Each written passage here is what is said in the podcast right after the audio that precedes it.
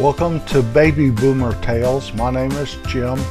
You can find us at babyboomertales.com. Once you've arrived, there are links to Amazon Music podcasts, Google Podcasts, Apple Podcasts, and more. When we were first married, we had a house up by the ski area that we rented from an old couple. It was a nice little house perfect for us. We didn't have any children yet or anything. And the couple decided they'd like to sell it, and they tried to sell it to us. And I wouldn't bite because it was not on a rock or concrete foundation. It was on like railroad ties. There are no termites in that country, so it'd probably been safe. It was an older house, and it probably was that way forever and ever. But still, I passed. I didn't want to live in that little town anyway. But we did move to my hometown and we bought a trailer house and we lived there a little over a year and sold that trailer for double of what we paid for it and used that money to remodel a house that we had bought in town, an older home. And so it worked out pretty well for us, it really did. When we moved to the Midwest, we rented an old house up by Ken's dad's office Kim had gone to work for her dad once we moved there, and so she could just walk down the street and be at work. But the house was old, and the guy wasn't going to put any money into it. And my wife was very frustrated with the flooring and the general shape the house was in. And so we found another house that we rented from an old gal that I had to go to her house and pay her rent every month, and she was always just laying on the couch and wouldn't get up even to answer the door. And if anything ever went wrong, she would fix it, but she'd send some guys that really didn't know how to do much or were kind of scruffy and left a mess and stuff like that, and we had no control over it. So we finally bought a house down southwest of the Kansas City metro area. And that house lasted us through all the years my kids were in junior high and high school before we moved out here in the country. That house served us well. That is a fact. While we lived in that house in town, I decided that it'd be a good thing for me to own a couple rental units. So we bought a duplex in that town, and it was nice. It was both sides had about 13 or 1400 square feet. They were both three bedroom, two bath with a full basement and one car garage and we owned both sides of the duplex, and I thought that that was a very nice place. Within a year, we bought another duplex in the town next to us, and it was a smaller duplex. They were two bedroom, one bath, no basement, one car garage. And I really thought that that three bedroom was a much nicer place. Well, that three bedroom gave us nothing but problems through no fault of the building itself. It's just the clientele that I kept passing to be the tenants there. I had nothing but problems in that one. I never really did have any long term tenants that were any good. I had a couple people that just lived there one year in their lease and then moved out, and they were good. But I had situations that I can't even believe. If I watched it on a movie, I would tell you that that's truly just fiction. For an example, one time this gal and her two teenage sons, they moved out, broke their lease, but only about a month or so. I went in to check it out. She didn't even wait for her damage deposit, and it was infested with cockroaches. I had to get an exterminator to come, and I had never seen a situation. They were just all over the ceilings, all over the walls. We had to clean out the air ducts for the heating system and everything. It was terrible. There's a second one that I had to evict these people, and it was so bad that they wouldn't leave and were barricaded in. And finally, I called the sheriff's department, and we met one morning out there, and I waited for the sheriff's department before I did anything. And they came and they told me to step back, get out into the street, that they never know what they're going to find when they walk into a place like that. And they went in, I gave them a key to the place, and they went in with their guns drawn. About five minutes later, they gave me the okay, And I walked in I asked them why I had to wait out. And they said, well, they've had situations where people were waiting in the closet with a loaded gun, jump out of the closet at them. Situations like that. They didn't want me to be harmed.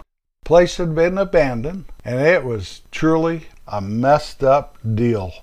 I had another eviction I had to go through and kicked them out, and they left not wanting their deposit back. Of course, they owed me several months of rent. That's why they got evicted.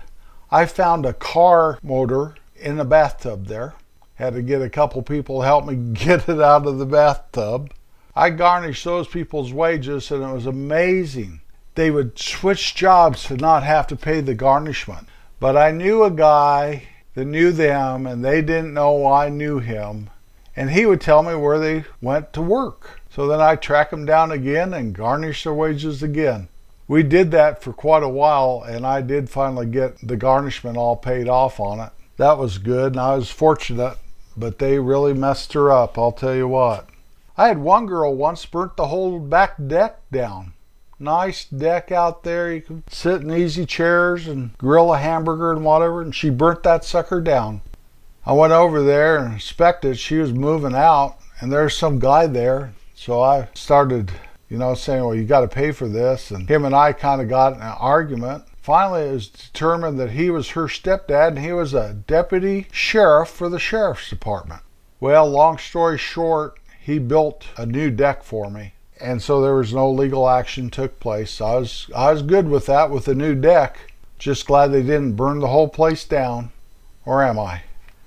The craziest one I ever had is I always have a no dogs, no cats policy on these rentals. And one time, this gal was quite late with her rent and she wouldn't answer the phone, so I did a drive by.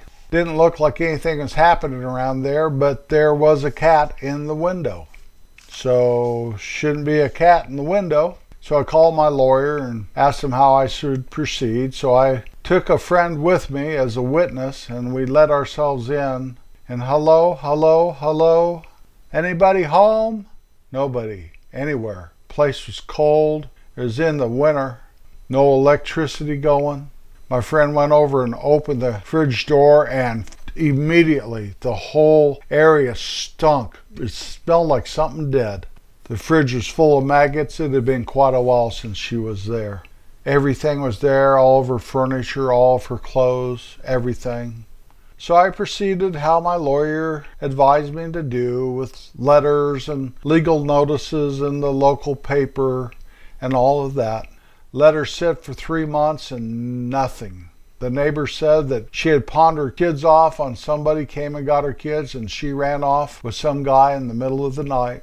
So I let it sit for another month. We got that fridge out of there. And lo and behold, one day I went in there again and checked things out. Everything was the same except that there was like poop around on the floor and it was full of seeds.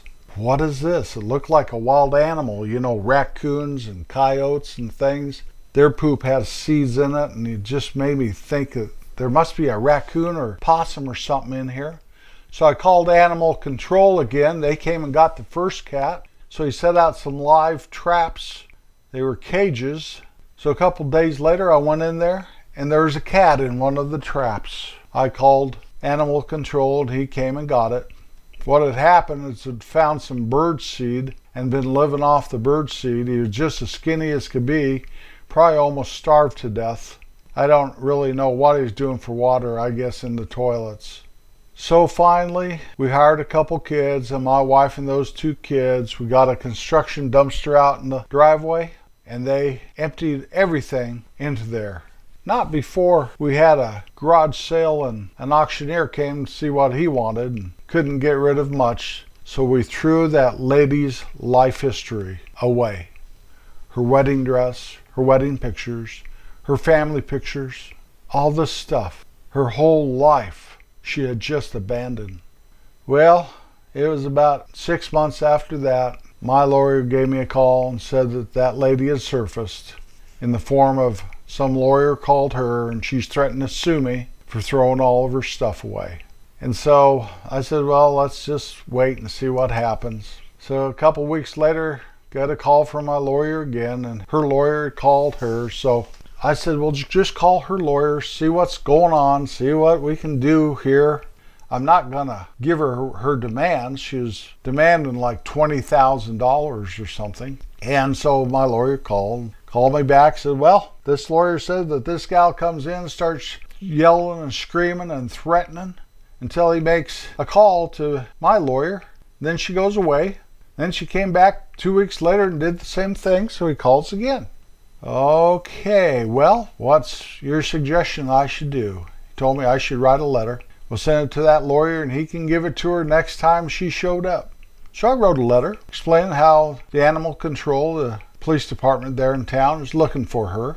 How I spent X amount of dollars getting rid of her stuff and all the past rent she owed, and that that's fine. I will countersue her for amount larger than what she was demanding from me. So bring it on. Never heard from her again. What a sad state of the human psyche that is. This woman pawns off her kids, somebody, leaves with some man, and leaves everything all of her memories and mementos, plus furniture and clothing and household goods behind, and expect me to sit on them and take care of them for.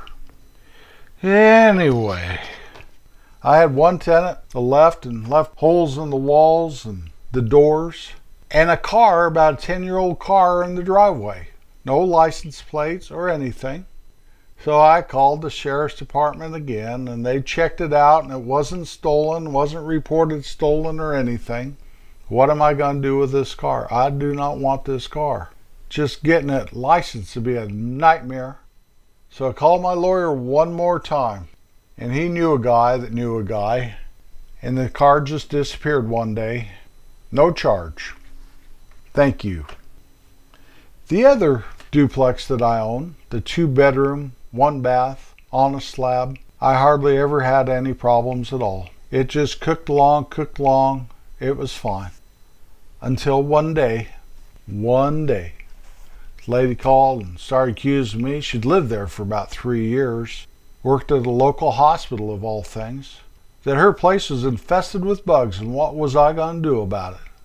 So I sent the exterminator there again, and a few hours later, the exterminator called me and said, It's not the place's fault. She brought in bed bugs. Go, What? Bed bugs? Oh my goodness gracious. Well, I just marched down to my realtor and I put the place for sale right then and there and never stepped foot in the place ever again. I sold both of those places.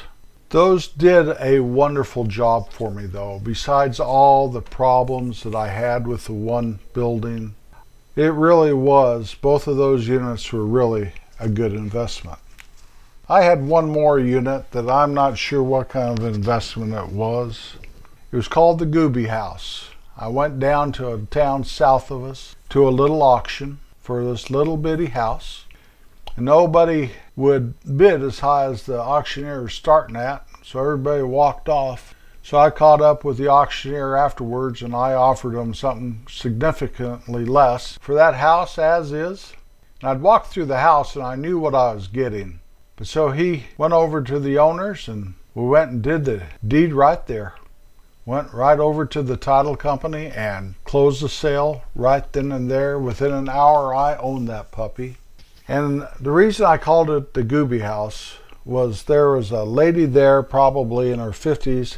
She had two grown boys that lived with her. Plus, she had about 50 dogs and I don't know how many cats. They were mostly in kennels, but it stunk to high heaven and it was nasty and bad. Well, I was so concerned for those people because they are obviously not all there, to put it kindly. So I put some smoke alarms in the place make sure that, you know, at least they had smoke alarms. But she paid her rent, cash money. It's like she'd stick it out. I'd have to go see her, and she'd stick the money out, and I'd go take it, and she kind of would have a tug of war between these bills, and finally she'd let go. And this is a little game we played all the time. Her oldest boy was the negotiator. Well, you know, you ought to fix that, you know, this place doesn't smell so good. Okay, whatever. The youngest boy, the youngest boy, he had to be in his 30s, he uh, he'd help me. Like when I put the smoke alarms up, he he was my helper. One day I went to collect the rent. The place was abandoned, and there's a sign on the door saying it was condemned by the city. So what? And so I didn't know what to think. So I called the city and I asked for the guy that signed the condemnation notice. And he told me a story how they uh, raided her because she had all these animals and it was against code and stuff. And so while they were there, they just condemned the building for good measure. He had heard that the sewer, whenever you flush the toilet, just kind of ran out under the house. So, okay. So I got the place cleaned up. I proved that it was going into the city sewer and they took the condemned sticker off of the house. I tried to rent it and all that was looking at it were gooby people too. So I turned around and sold that house, and the guy dozed it and built a nice little house there. So I did okay on that one also. I really did. Some of those renters became near and dear to my heart. Little two bedroom, one bath. There's always that building that I have three renters. One, Janie, she would have stayed there forever, but her parents died and left her their home, so she moved into that. But she totally repainted the place, and I know she left it better than when she first moved in. I didn't have to do anything but put a for rent sign out on the road. Dan and Marcina, even though I'd have to help them out a little, they were nice, they were friendly, they paid their rent on time, and they never complained. And David, he was no maintenance guy, that's for sure. Bachelor, probably 35 years old A couple months after we sold the place, we came up on a stop sign. There were cop cars everywhere. What's going on? We, we detoured around. Went home and started watching the news, and what had happened is a motorcycle was coming up over the viaduct over the highway there, very, very fast. A cop car looked both ways, didn't see him coming, pulled out in front of him. That bike hit that cop car and killed the bike rider immediately. That was David, my old tenant. Makes me sad to this day, even thinking about that. David was a good guy. Be kind even when you don't feel like being kind. That's the way you should be. I'll be back next Wednesday. Peace out.